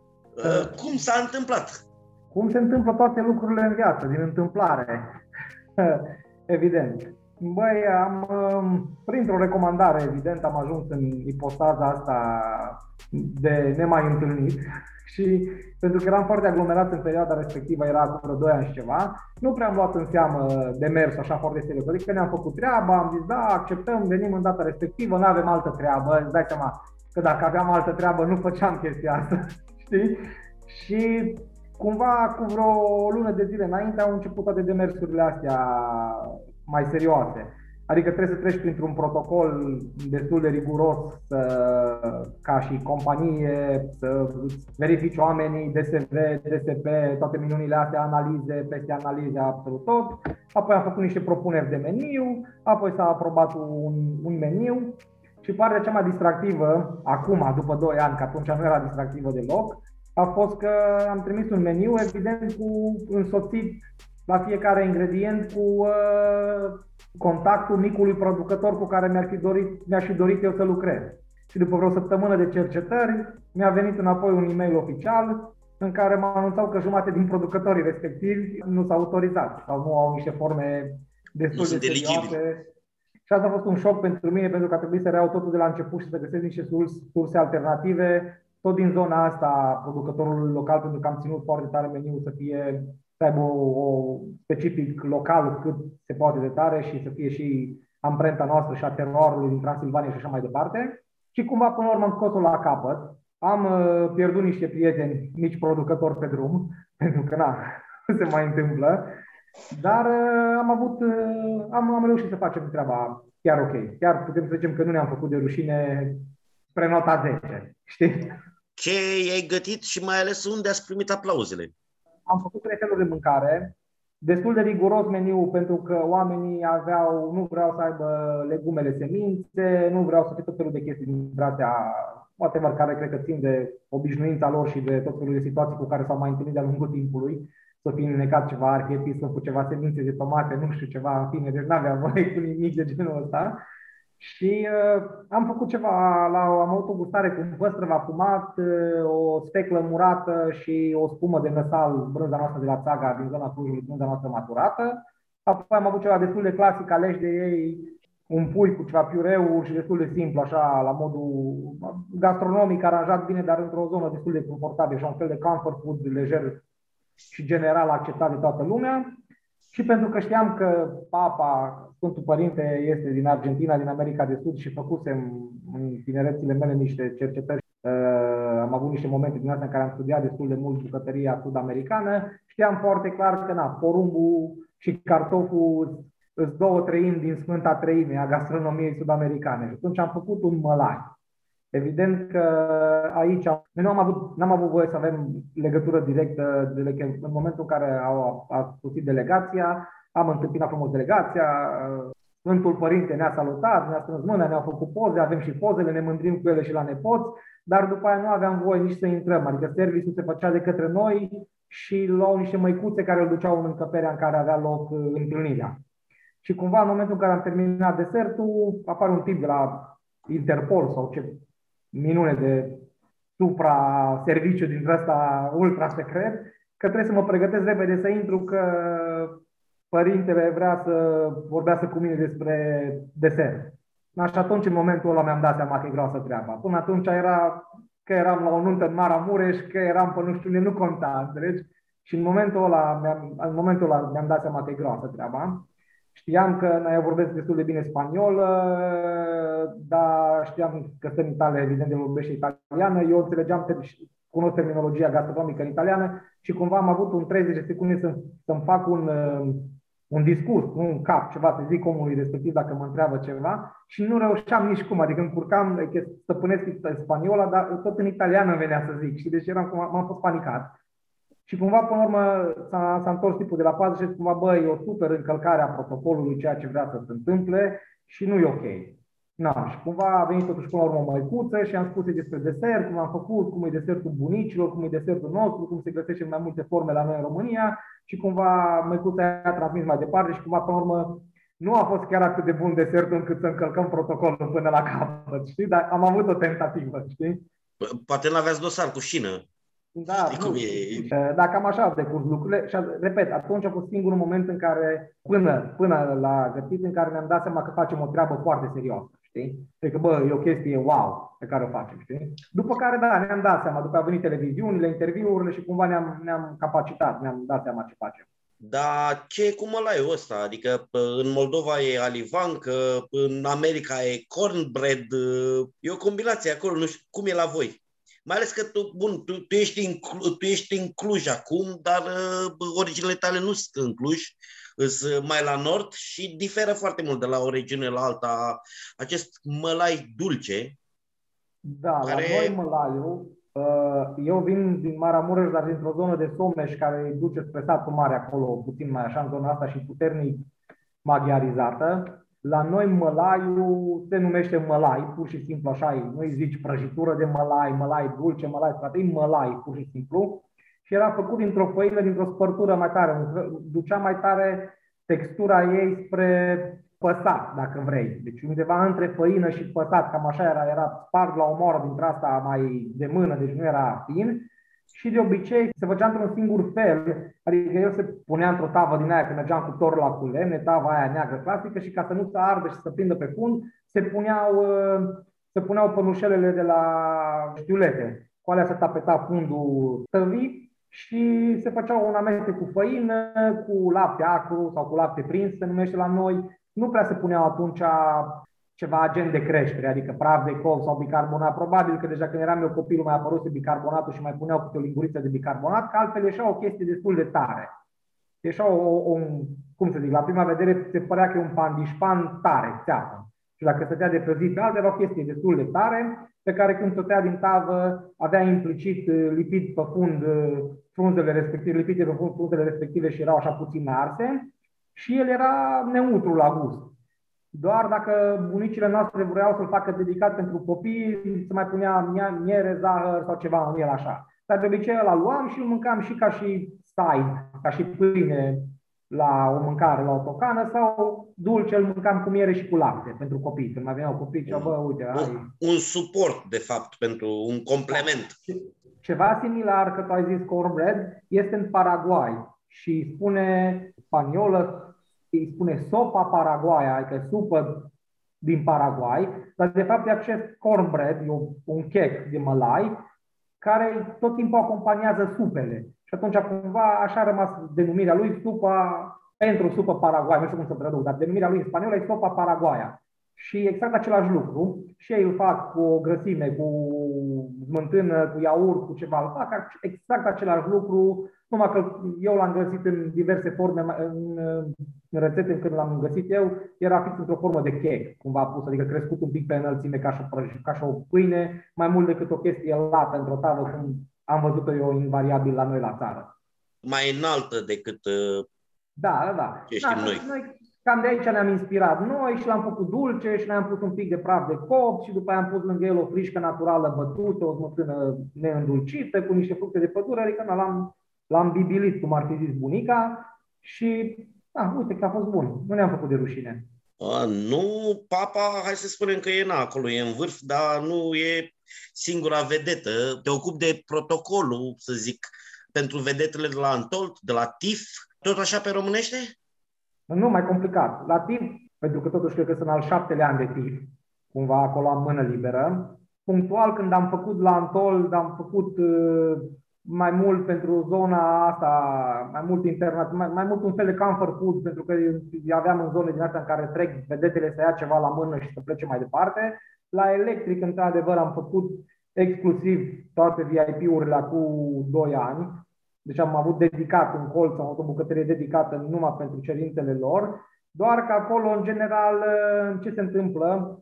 Procedura pe parcursul anului, când se confirmă că vine un artist internațional de nivelul lui 30 Seconds to Mars sau i-am învățat și eu pe hipsteri așa că nu ascult genul ăsta din nou de muzică, îmi scap acum câțiva ani care au mai fost acolo. E ca la televizor, trebuie să apari, nu trebuie să te uiți.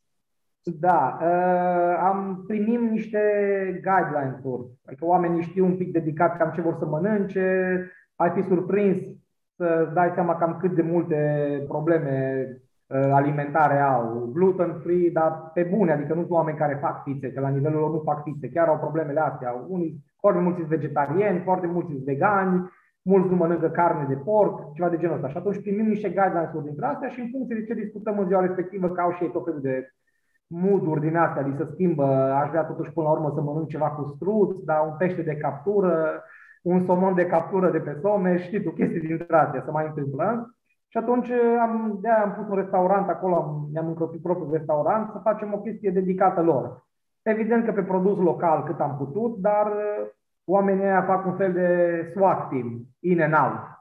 Și două zile în România și după aia probabil că două zile în Budapesta, la un alt festival și două în Praga și tot așa. Și eu nu-i văd pe genul ăsta de oameni să savureze, să aibă timp să savureze foarte tare, atât de tare cât ne-am dorit noi. Adică tot timpul strecurăm acolo o brânzică locală, o mezel local, o slăninuță când ne facem platourile, un sos, un ceva, un ulei presat la rece dar îți dai seama că ei vin și cer guacamole. Pe, pe, pe de altă parte, ei sunt la muncă, nu sunt neapărat uh, turiști gastronomici, adică Asta, dacă vreo, vreo unul dintre ei își dorește ceva, nu știu, poate caută un restaurant sau vrea neapărat să iasă într-o uh, zonă mai puțin în asta confortabilă, cum sunt meniurile diplomatice, unde ai tartinele da, cu somon. Uite, o să mă hazardez acum să spun o altă anecdotă, că nu prea am voie să o zic. La unul dintre festivalurile astea pe care le-am menționat, o invitat, îți dai seama imediat la care, invitat a fost Nicolas Cage. Înțelegi? Și Nicolas Cage, toți știm că e excentric și ne-am trezit cu un telefon că, băi, vrea Nicu, vrea Nicu carne de urs. Că au auzit el că în România sunt mulți urși și că vrea să mănânce urs. Și îți dai seama că ne-am început să dăm telefoane în 10 minute care știam pe unde care vânător cu carne de urs prin congelator, să-i facem ceva friptură de urs ca să, na, să nu ne facem de rușine, știi? Și cumva am ajuns la, pe lângă Cluj undeva spre Bistrița, unii care aveau și o cramă de vin și având crama, vinuri, așa, viață bună, carne de, carne de mistreț și de urs în congelator, ne-am trezit că, zic, bă, uite, vă trimitem noi 2 kg de carne de uh, urs și dar v-am pus și 3 sticle de vin acolo, zicem, pachet și când uh, îi faci de mâncare, dă sticlele am să-și facă o poză cu sticlele noastre. bă, băiatul, mai bine trimite-mi o factură să-ți plătesc carnea de urs, că altfel o poză cu sticlele la Nicolas Cage un milion de euro și cât crapa ta, știi? Eventual să o pună și pe, și pe Instagramul păi, lui. Evident, îți dai seama. Pe Instagramul lui, îți dai seama, știi? Da, pe de altă parte să știi că eu o să te rog ca să pui pe Instagramul tău și pe Facebook-ul tău acest podcast. Da, o să-l punem, evident. Da. Pentru da. că, da, eu mai am puțin până la ajung pe Nicolas Cage, deci asta zic încă la nivelul la care este accesibil. Uh, dar asta zic că se întâmplă cu vedetele.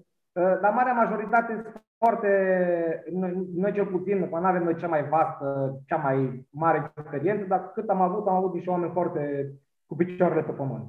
Ca să nu plecăm foarte mult din zona asta, nu știu, ai un grup sau 3-4, nici măcar nu contează dacă sunt vedete sau nu, de străini și ar trebui să-i duci sau să le dai de mâncare nu știu, o cină, un prânz, băi, ardelenesc. Adică 3-4 preparate, care ar fi cele 3-4 preparate pe care le-ai pune tu pe masa unor turiști în momentul de față în Ardeal să le arăți esența ardelenească?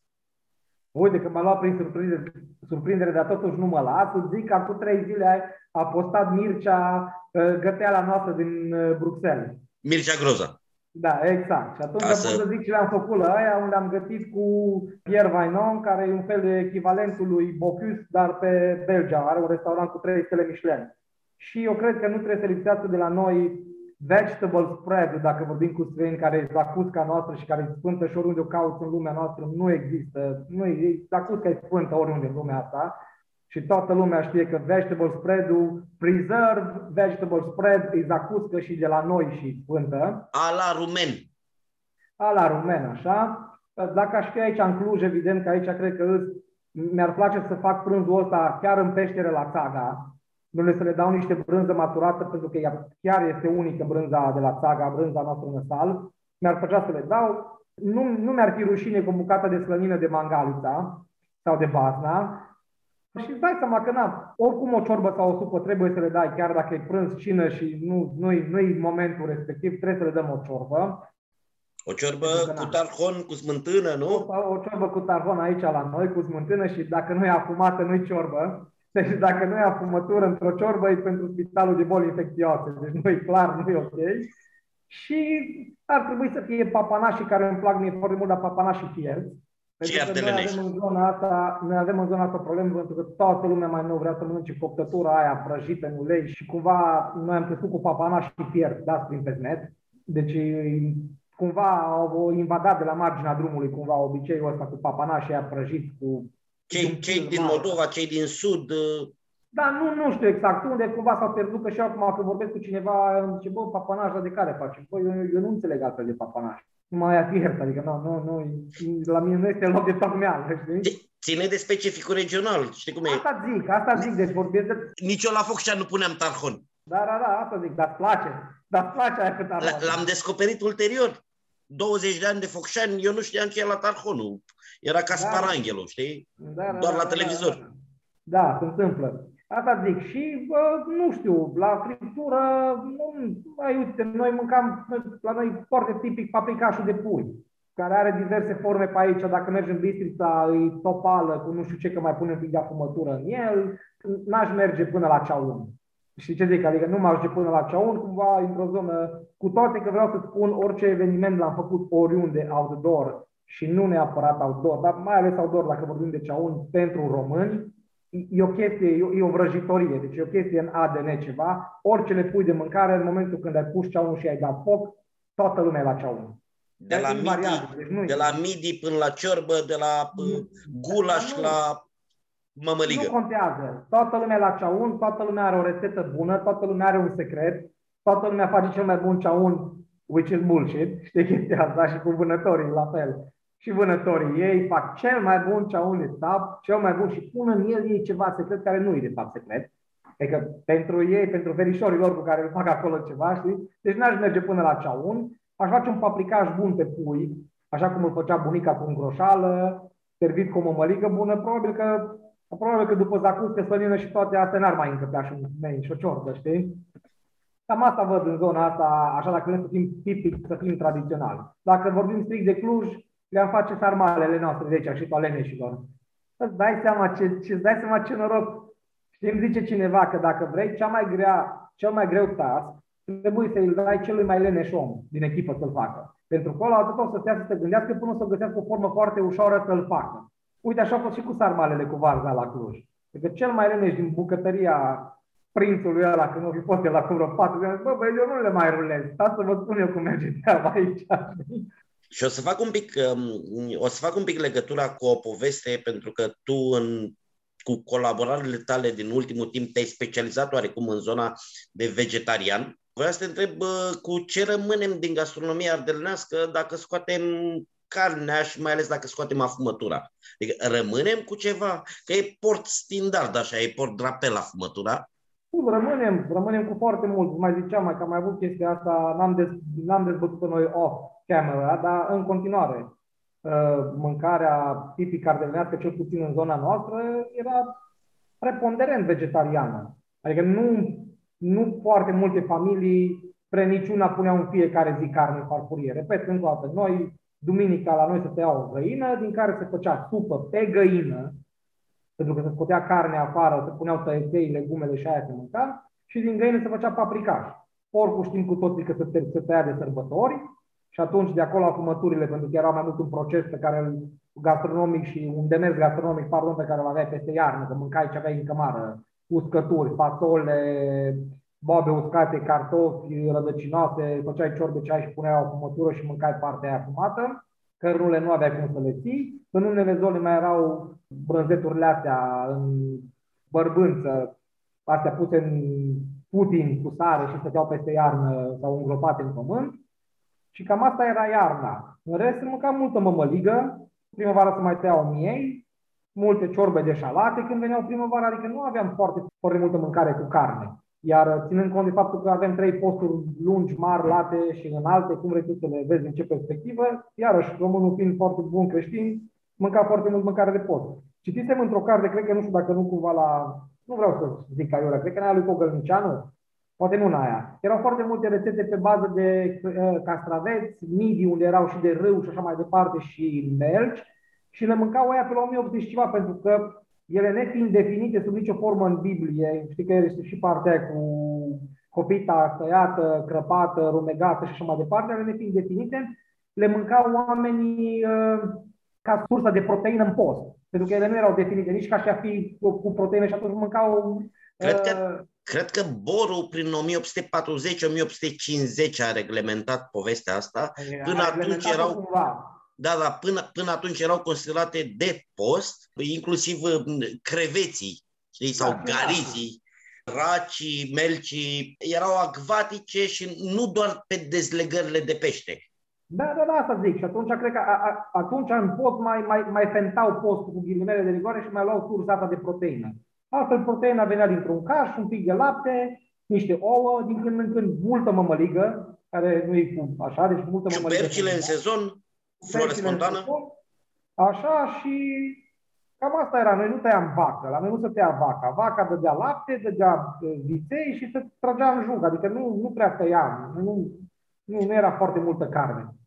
Ajută, um, eu personal cred că ajută enorm de mult trendul, trendul ăsta vegetarian-vegan, care a prinde la tineri, dar uh, cred că ajută bunicile noastre ca să țină un post mai echilibrat decât îl țineau, pentru că, ok, sărăcie, era și erau 3, 4, 5 mâncăruri de post. Că acum 30 de ani nu aveam o variațiune de. Pe când acum, cu această bucătărie pe care o practici și vorba aia, băi, ai un post, nu mai simți că e post. Asta e foarte important și faptul, prin, bun, asta face parte din evoluție. Foarte mult ajută faptul că am avut show-uri culinare, că avem bucătari, că avem bucătari buni, că s-au inovat lucruri, că am început să tratăm să introducem tot felul de tehnici gastronomice și procese tehnologice în a trata aceste ingrediente de bază pe care, exact cum zici tu, din care scoteam cinci feluri de mâncare. Acum poți să mai apumi o steclă, poți să mai faci nu știu ce, poți să faci cumva să ai o diversitate de mare. Găsești un brocoli. Exact. Asta plus faptul că cumva na, s-a diversificat un pic uh, sursa materiei prime și materia primă. Te ajută puțin. Mai, mai mănânci câte fasole frecate și mănânci. Mai mănânci un pic de humus. Acum, în esență, tot aia e, dacă mă întrebi pe mine. Numai că dacă mai pui un pic de tahină, mai pui un pic de ceva, e altceva în ziua aia, știi? Dar ai o varietate mai mare. Îi mai pui și un busuioc, că nu puneam, îi mai pui și un ardei copt, că nu știam să le amestecăm. Da, și vreau să zic, pe mine surpriza cea mai mare, acum chiar am umblat în zonele astea și nu m-am stat și Timișoara trei ani după aia, în sau un an în Târgu Mureș și am umblat în zona asta. Băi, nu se mănâncă de la o zonă în alta unele ciuperci, adică invariabil se mănâncă în toată țara hribii și gălbiori. Astea sfinte, oriunde. Dar vreau să zic că sunt atâtea tipuri de ciuperci care nu se mănâncă în zona. Adică eu am fost în zona Maramureșului, în nord, acolo, în zona profundă, în capătul Maramureșului, unde am mers la colegi de ciuperci și eram cu mai multe femei din sat. Și luau cribi și gălbiori și era o femeie care era venită în sat, măritată în sat din alte, de pe alte, peste deal. la noi în Maramureș totul e peste un deal. Tu ești peste un deal, ăla e peste alt, dar totul e peste deal, știi? Și era de peste deal din altă parte și în partea aia altă de deal se mai mâncau și, cum le zice la astea, că scap acum alea măruțele, ghetele. Ghebe. mâncau ghetele. Și astea, astea la unde era aia în satul ăsta care erau vecinii acum, nu mâncau ghebele. Și asta cum? Deci eu am mâncat ghebe de când sunt mică. Același lucru am pățit în altă parte, în stălaj. În stălaj se găsesc flocoșei, așa le zic acolo, ca și niște gălbiori, dar uh, nu au lamele de desubt, ca așa niște perișori care caci. Creasta cocoșului?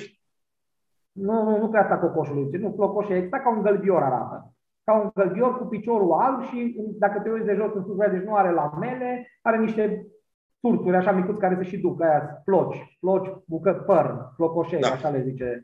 Da, și uh, băi, vreau să zic că mie din întâmplare, în, într-un 10 kg de gălbiori am găsit câțiva și l-am întrebat pe ăla când mă duceam la un centru de colectare. Și am bă, zice, ăștia îl vând în țara Bașcilor, îi duc cu mașina când am 100 de kg și iau nu știu câte mii de euro pe ei, că nu-i mănâncă de aici până acolo nimeni.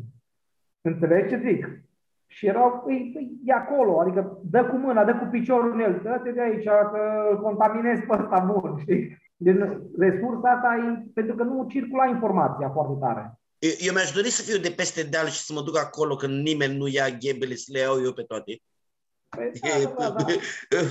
Fericire!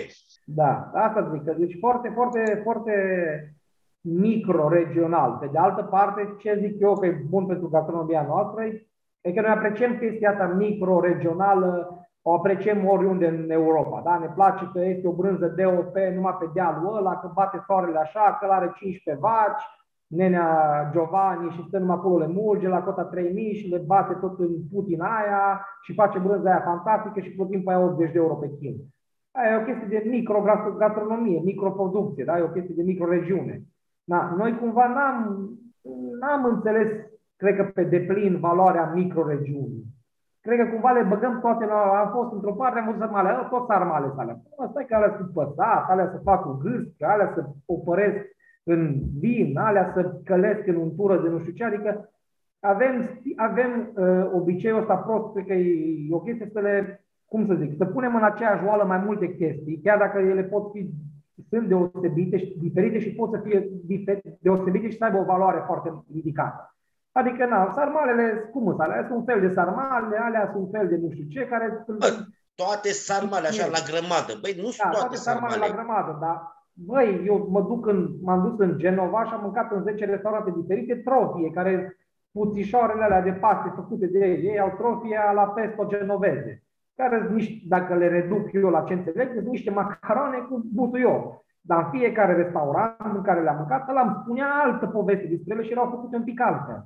Și ăla era, avea, aia era lui, deci aia se vindea, înțelegi, dar no, noi știm poveștile, că asta trebuie să existe la nivel minim, la nivel local, la autorități, să înțeleagă ce înseamnă patrimoniu.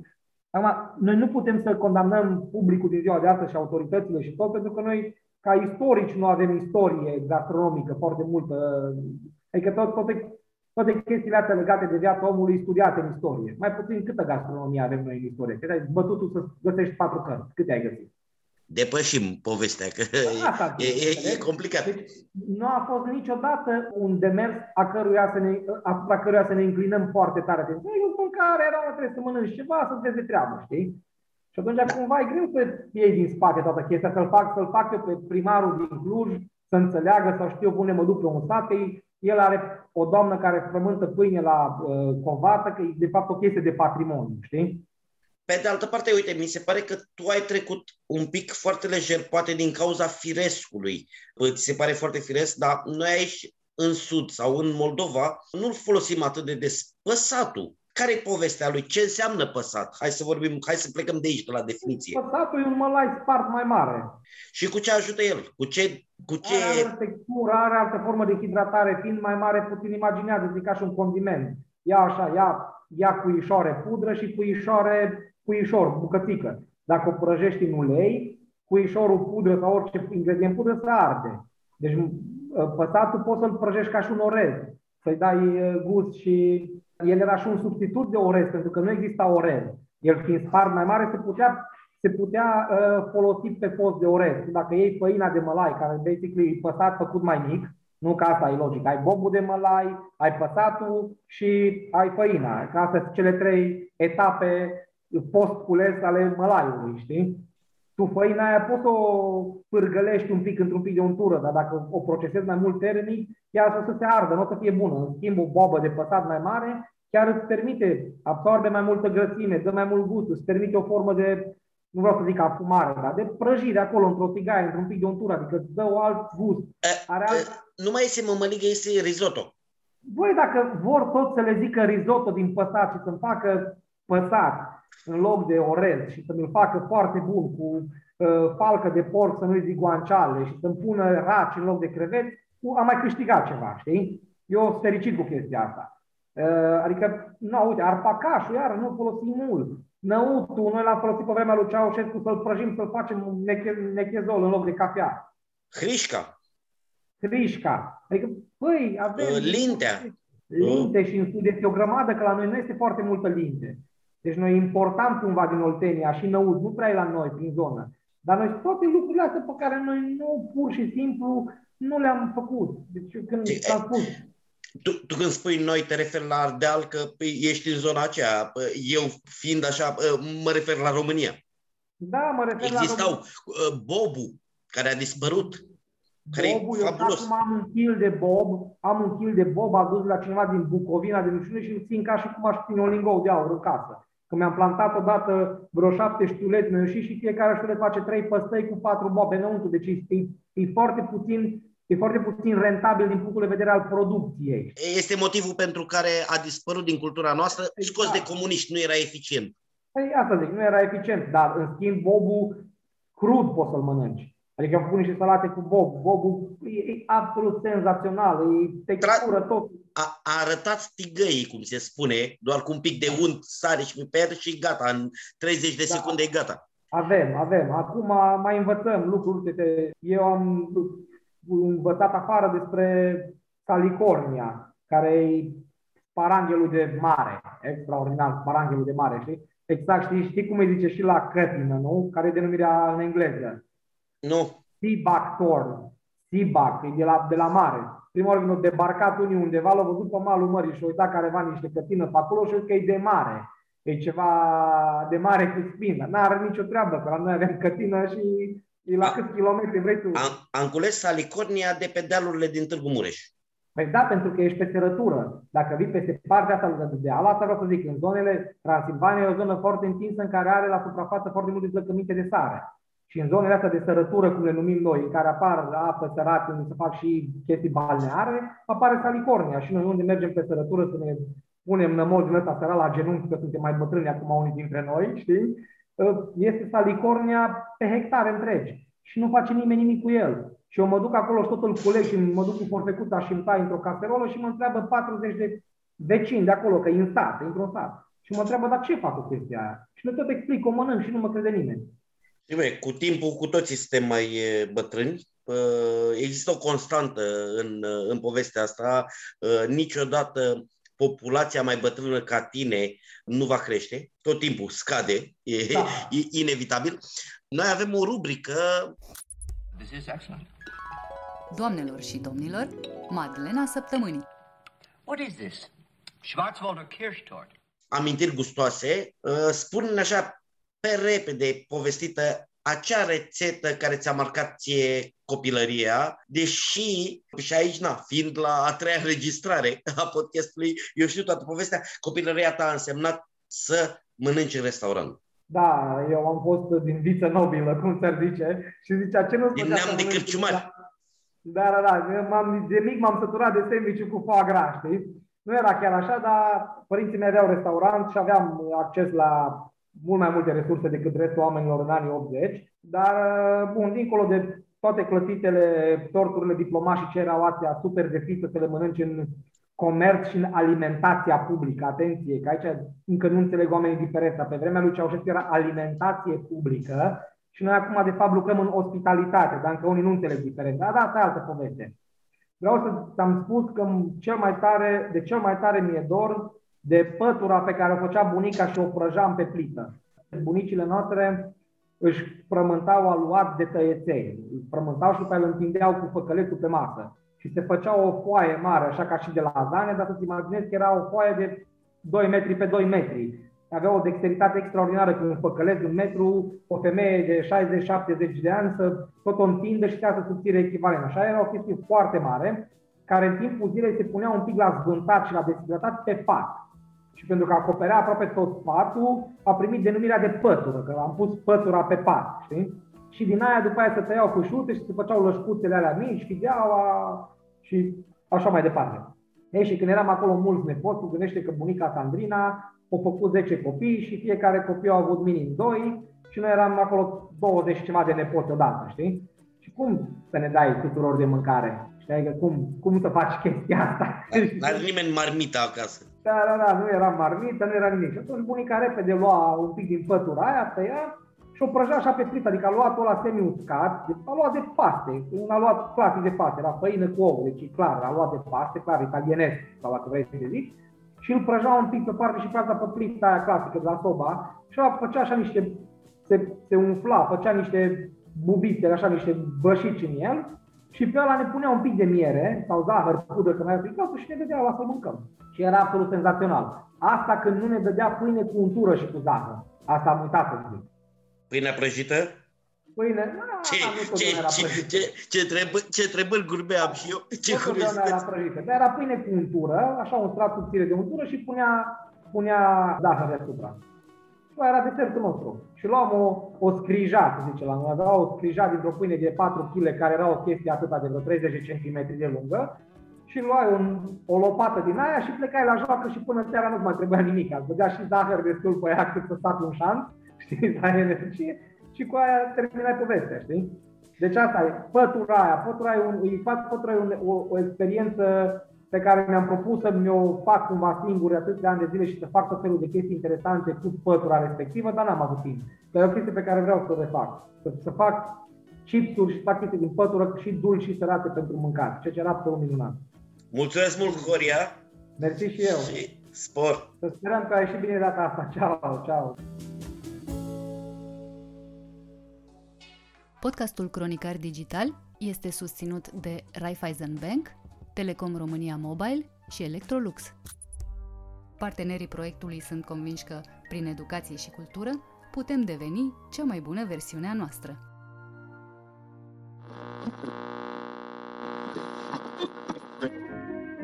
Cronicar Digital, un podcast despre ce merită păstrat.